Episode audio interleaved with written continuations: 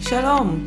קודם כל, אני רוצה להגיד לכם תודה רבה על התגובות החמות לפודקאסט הקודם. זה לחלוטין מחמם את הלב ולגמרי נותן מוטיבציה להמשיך להקליט. תודה רבה לכם על זה. והיום אני רוצה שנדבר על תקשורת.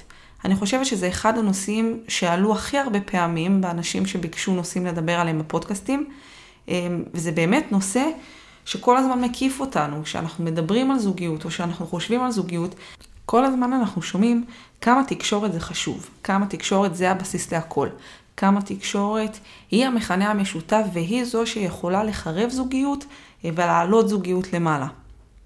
מעניין. אני רוצה היום להציב על זה סימן שאלה. ולפני שנעלה תשובה לסימן שאלה הזה, אני רוצה שנבין בכלל מה זה תקשורת. תקשורת מורכבת משני דברים, מיומנות של הקשבה ומיומנות של דיבור. עכשיו, כהגדרה, מיומנות זה משהו שאפשר לעבוד עליו, ובאמת יש המון כלים מדהימים איך לשפר יכולת הקשבה ואיך לשפר יכולת דיבור. איך אפשר להעלות את עצמנו ולשפר את עצמנו ולהגיע לאיזשהו מקום נכון. העניין הוא שאם זה היה כל כך פשוט, כולנו היינו יכולים לעשות גוגל, לחפש איזושהי מיומנות טובה, אחת או שתיים, ולהתחיל לתרגל אותה, להתחיל לעשות את זה. אבל עצם זה שאחד הדברים המרכזיים שבאמת עלו כל פעם שזוג נכנס לבעיית התקשורת, זה מראה שזה לא כזה פשוט. ולמה זה לא כזה פשוט? כי זה בדרך כלל לא הבעיה. בדרך כלל הבעיה היא לא איזושהי מיומנות הקשבה או מיומנות דיבור. זה יכול מאוד לעזור, לא בשלב הראשוני. כשיש בסיס איתן לעבוד עליו, באמת מיומנות יכולה לעזור. אבל זה בדרך כלל לא יפתור את הבעיה. ומעבר לזה שזה לא יפתור את הבעיה, זה אפילו יכול לגרום ליותר גרוע, ליותר תסכול. כי אם זוג התחיל תהליך, בין אם הוא הלך לטיפול זוגי, ובין אם הוא עושה תהליך בעצמו, וזה לא עובד, ומשהו שם לא קורה, ובריב הראשון ישר חוזרים לדפוסים הישנים, ובוויכוח הראשון ישר יוצאים מהכלים, ועוד פעם נכנסים לתוך לופ כזה של, טוב, אין בינינו תקשורת, זה לא עובד, אין בינינו תקשורת, זה לא עובד. זה יכול אפילו יותר לתסכל, בגלל שכבר היינו בטיפול, כבר ניסינו לעשות משהו, כבר ניסינו לעשות שינוי, וזה אולי לא עובד, זה פשוט לא עובד בינינו. זה יכול אפילו להכניס למקום אפילו יותר גרוע מהמקום ההתחלתי. וככל שנשארים ב-level הראשוני של בוא נדבר קצת על מיומנות של הקשבה וננסה לתרגל איך אני מקשיב באופן פעיל ואיך אני מדברת באופן שבן הזוג או בת הזוג שלי ישמעו אותי, זה נחמד, אבל זה, זה לא מספיק טוב. זה לא מספיק טוב להתחלה, זה לא מספיק טוב כדי לבנות תשתית טובה. אז מה מספיק טוב ומה המפתח של הכל? דבר פשוט שהוא הכי קשה בעולם, להיות אוהב ואהוב. אני יודעת שכולכם עכשיו אומרים כמה זה צ'יזי וכמה זה קיצ'י וכמה זה נשמע מנותק, אבל אני ממש מקווה שעד סוף הפרק הזה אני אצליח לשכנע אתכם למה זה המפתח להכל. מוכנים? יאללה, מתחילים. אפשר לחלק את בעיית התקשורת בחלוקה גסה לשלושה תחומים, לשלוש בעיות שהן בדרך כלל העיקר למה זה בעיית תקשורת, מה זה קצר בתקשורת. הדבר הראשון זה שאנחנו מפרשים את ההתנהגות של בן או בת הזוג שלנו באופן שגוי לחלוטין. זה אומר שאם בן הזוג שלי מבקש ממני משהו, ואני, וגם אם זה נשמע לו הדבר הכי פשוט בעולם, ואני, מה שאני שומעת, בין במודע או בין בתת מודע, זה, הוא לא שם עליי, הוא בכלל לא רואה אותי, הוא לא אוהב אותי, מה הוא מבקש ממני דבר כזה בכלל? וזה מה שמתהלך אצלי בראש או בלב, בין אם אני מודעת לזה ובין אם לא, זה גם יכול להיות משהו לגמרי לגמרי פנימי, שאני אפילו לא יודעת שזה מה שמתחולל בי, התגובה שלי היא מאוד לא פרופורציונלית למה שהוא ביקש. ואז עצם ההתנהגות שלי ועצם התגובה שלי לבקשה שלו, שבעיניו היא יכולה להיות סופר לגיטימית, יש פיצוץ. המרצה שלי המדהימה בטיפול זוגי, דוקטור מיכל צוקר, היא קוראת לזה לדבר סינית ושוודית. יש משהו בשתי השפות שפשוט לא עובד. זה, זה, לא, זה לא אותה שפה, לא מדברים על אותה שפה. וזה בעיית תקשורת אחת. הבעיית תקשורת השנייה, יש איזושהי הטלת אחריות. 100% אחריות על מה שבן הזוג שלי עושה, ו-100% אחריות על הבעיה שהיא אצלו. כל דבר מצית אצלנו איזשהו טריגר, כל דבר גורם לנו להיות במגננה, גורם לנו להיות דרוכים, בעוד רגע במתקפה, כל דבר שהוא אומר, כל דבר שהוא עושה, רק מעצבן, מטריף, ואנחנו בתגובה זורקים עליו את האחריות. ופועלים מתוך המקום הזה, מתוך המקום של האינסטינקט הזה שאנחנו גם ככה על הקצה וכל האחריות היא שלו. למה הוא מעצבן אותי עכשיו? למה הוא אומר לי את זה עכשיו? מה הסיפור הזה? למה? ואת הסיבה השלישית אני אשתף בסיפור. לפני שהתחתנתי, היה לי איזשהו קשר שלא הייתי בטוחה בו. ואני זוכרת שהתייעצתי עם הרב שלי, ואמרתי לו, תקשיב, איך אני יודעת שזה זה? זה, כולם אומרים שזה זה, מרגישים שזה זה, ואני זוכרת שהתהלכתי במשך הרבה מאוד זמן, מה זה זה זה? איך אמורים להרגיש שזה זה?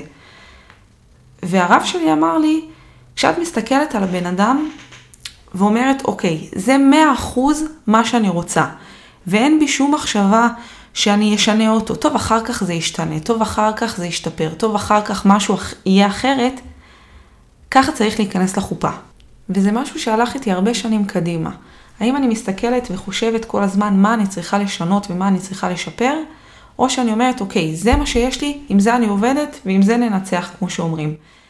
וזו אחת הסיבות שמובילות לקצר בתקשורת. כי כשמשהו לא משתנה, וכשמשהו לא זז, ואני לא מצליחה לשנות את uh, בן הזוג שלי, אני לא מצליחה לשנות את בת הזוג שלי, ולהפך, הדפוסים מתקבעים ככל שעוברות השנים הרבה יותר עמוק, זה מאוד מתסכל. ואני, כדי להוציא את התסכול שלי, אני מגיבה בצורה כזאת. כל פעם שהיא מתנהגת בצורה שבה אני רציתי שהיא תשתנה, או ההפך, שהוא ישתנה, זה מדליק אצלי משהו, זה מפעיל אצלי משהו, ואני עונה בחוסר סבלנות, אני עונה בעצבנות, אני עונה במקום לא טוב.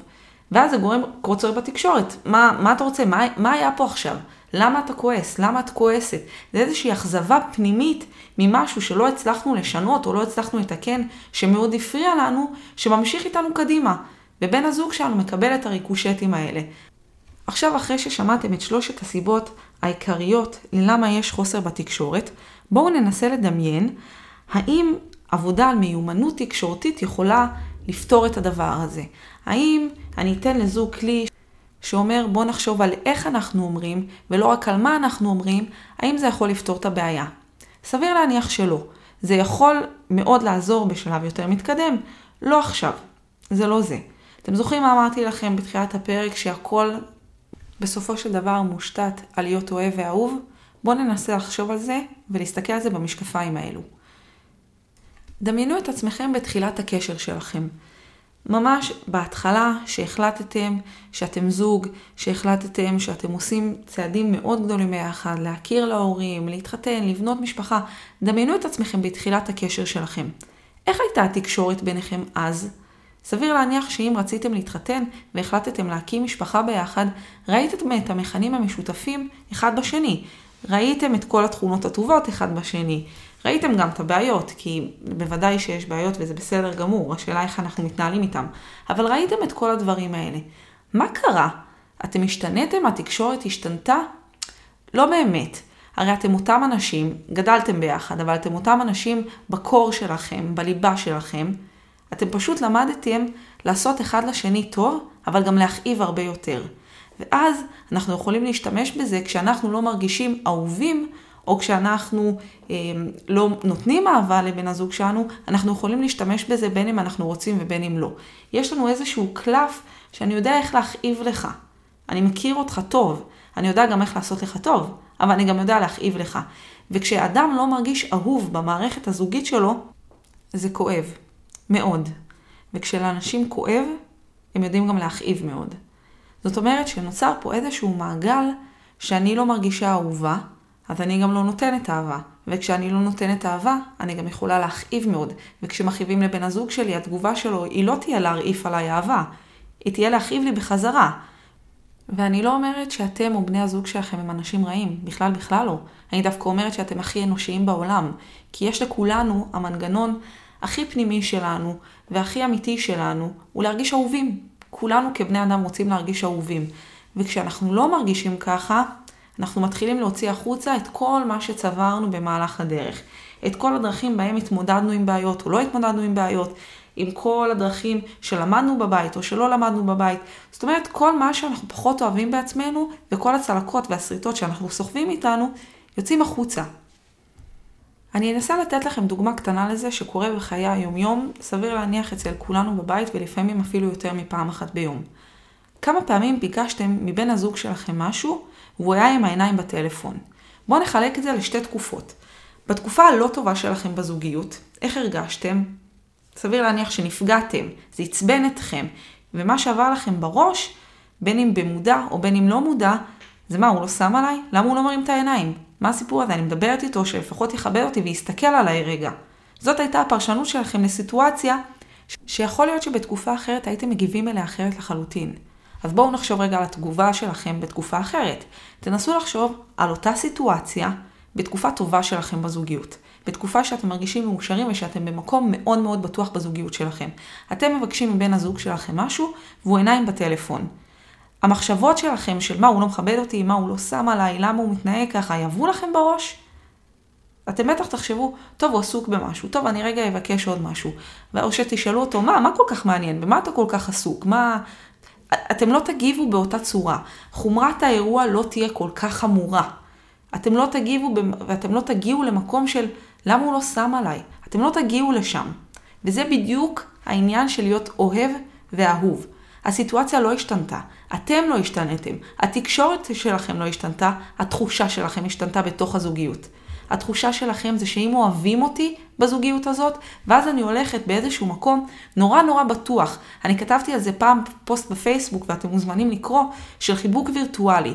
אני הולכת עם איזשהו חיבוק וירטואלי עליי תמידי, אז הקרקע שלי הרבה יותר יציבה. אז גם אם הוא לא ענה לי עכשיו, או גם אם הוא עשה משהו שבתקופה אחרת הייתי מרימה על זה גבה, במקרה הטוב, אני, זה לא מטלטל אותי. אני לא מעורערת מזה, אני לא חושבת שאני במקום לא טוב, אני לא חושבת שבן הזוג שלי לא מכבד אותי, או לא אוהב אותי, או לא רואה את הצרכים שלי. אני לא שם. אני לא במקום הזה. וכשבן הזוג שלי מרגיש אהוב, סביר להניח שהוא גם ירים את העיניים מהטלפון, אבל זה כבר משהו אחר. כשבן הזוג שלי מרגיש אהוב, אז גם לא יעבור לו בראש מה אני מזלזל בה, למה אני לא מרים את העיניים, מה היא רוצה, למה היא מגיבה אליי ככה, מה הסיפור הזה, למה עוד פעם סרטים. זה לא יהיה ככה, בשתי הקצוות. לא בגלל שהשתנתם, לא בגלל שהתקשורת שלכם השתנתה, לא בגלל שלמדתם איזושהי טכניקה או מיומנות אחרת. לא. אתם אהובים, וכשאהובים אנחנו מרגישים אחרת. אנחנו יכולים להתהלך בעולם רגועים יותר, שלווים יותר, מאושרים יותר, רק מעצם המחשבה שיש מישהו שאוהב אותי. וכשיש מישהו שאוהב אותי, ואני רואה שאני אהובה, אני אוטומטית מייחסת לו תכונות טובות. אני לא חושבת שבזה שנותן לי אהבה הוא בן אדם לא אכפתי. אני לא חושבת שהבן אדם שמרעיף עליי אהבה הוא בן אדם שלא שם עליי ולא מכבד אותי. זה לא עובר לי בראש בכלל. אני אחשוב עליו דברים הרבה יותר טובים. אולי הוא עסוק, אולי אני אחכה רגע, אולי אני אבדוק מה איתו, אולי הוא צריך ממני משהו, אולי אני אבוא לתת לו חיבוק ונשיקה, ואז אני אגיד לו, מה, לא שמעת מה אמרתי רגע? כל התקשורת תהיה שונה לחלוטין. וזה בסיס התקשורת. ואני אגלה לכם סוד, זה בסיס הזוגיות. כשאני ארגיש אהובה, כל המערך הזוגי שלי יהיה אחרת.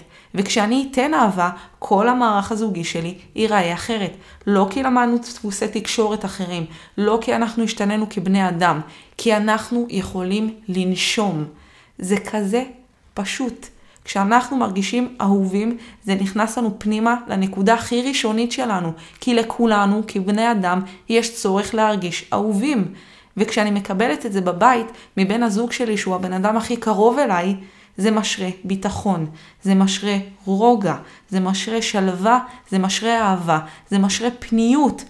ואז כל דבר שקורה, התקשורת תהיה אחרת.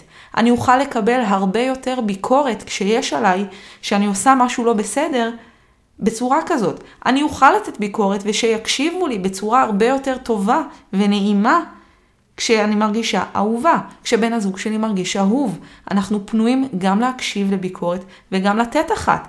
וזה גם לא ירגיש לנו כמו ביקורת, זה ירגיש לנו איזושהי צמיחה ביחד לתוך מערכת יחסים טובה יותר. אני לא אומרת עכשיו שכל פעם שיש איזשהו משהו עם בן הזוג, צריך לבוא ולתת לו חיבוק, ותקשיב, אתה תוכל בבקשה להוריד את הזבל? זה לא זה. זה תחושה אחרת בבית. יש חמש שפות של אהבה, שגם עליהם כתבתי פוסט וגם עליהם אני ממש ממליצה לקרוא את זה. וכשאנחנו נלמד לתת לבן הזוג שלנו את היחס בשפת האהבה שלו, ואנחנו נלמד לתת לו את ההרגשה שהוא אהוב בצורה שנעימה לו וטובה לו, כל המערך הזה ישתנה. הוא יוכל להקשיב לנו יותר, הוא יוכל לדבר איתנו בצורה שנעימה גם לנו, וגם אנחנו נוכל לפנות אליו בצורה שנעימה לו, כי אנחנו מכירים את מה פועל עליו, אנחנו יודעים מה עושה לו טוב, הוא יהיה הרבה יותר פתוח להקשבה ולהאזנה, וזה הסוד בתקשורת. הסוד בתקשורת היא, היא לא איזושהי טכניקה אה, יוצאת דופן, או איזשהו משהו. על זה אפשר לבנות, זה יכול לשכלל, זה יכול לאתגר ולעשות אפילו יותר גבוה.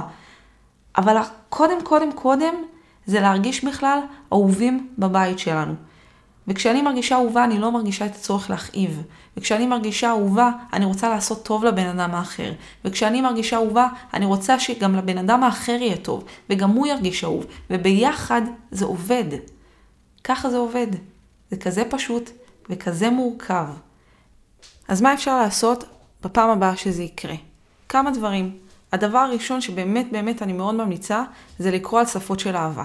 זה ייתן לכם מושג על כל מיני שפות שיש לנו כאנשים שהן שפות שונות, שאנחנו מדברים בהן, שאם אנחנו נעשה אותן לבן הזוג שלנו, יעשו אותן לנו, יהיה לנו יותר נעים. זה מאוד יכול לעזור. הדבר השני שיכול לעזור, זה לעשות פעולות פיזיות כדי לשנות את המצב. זה דורש גדלות נפש, אבל זה עושה פלאים. לדוגמה, ברגע שאני מרגישה שאני מתחילה לאבד את הפתיל שלי, לקום ולתת לבן הזוג שלי חיבוק. אני מבטיחה לכם שתוך שנייה הוא ישים את הטלפון בצד. תוך רגע, מעצם זה שבאתם לחבק אותו, זה יזיז את הטלפון. או בפעם הבאה שהטונים בבית עולים, תנסו לתת ידיים. אתם יודעים למה? כי אי אפשר לצעוק כשמישהו נותן לך יד. אי אפשר לצעוק כשמישהו מחבק אותך. זה עושה פלאים. כל הדברים האלה הם פעולות שצריך לעבוד בהם כדי שהם יתחילו להשתרש פנימה. הם יתחילו להיות בבית בצורה פרקטית. והדבר האחרון, והכי חשוב, זה שתזכרו, תזכרו, שמה ששניכם צריכים זה להרגיש אהובים. וברגע שתשימו את זה בראש, ותוציאו מהראש את, זה לא עובד, זה לא עובד, זה לא עובד, הזוגיות הזאת לא עובדת, אנחנו לא מצליחים לדבר, אנחנו לא מצליחים לתקשר. ולרגע תחשבו ששניכם כמו ילדים קטנים שרק רוצים אהבה, יהיה לכם הרבה יותר חמלה כלפי בן הזוג שלכם.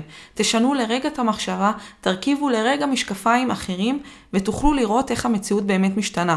אתם לא עכשיו באמת מתנגחים, אתם לא עכשיו בשתי סירות אחרות, אתם באותה סירה. כשיש חור בסירה, שניכם טובעים. וברגע ששניכם תבינו שאתם שניכם במצב הזה, ושניכם רוצים אהבה בתוך הסיטואציה הזאת, תראו איך המשקפיים שלכם מתהפכים למשהו אחר.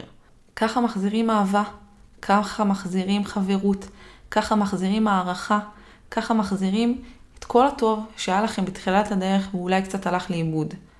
ממש ממליצה לכם להבין מה שפת האהבה של בן הזוג שלכם ואיך אפשר לדבר אותה, וככה תראו איך דפוסי התקשורת שלכם משתפרים הרבה יותר. תנסו, מקסימום, תצליחו.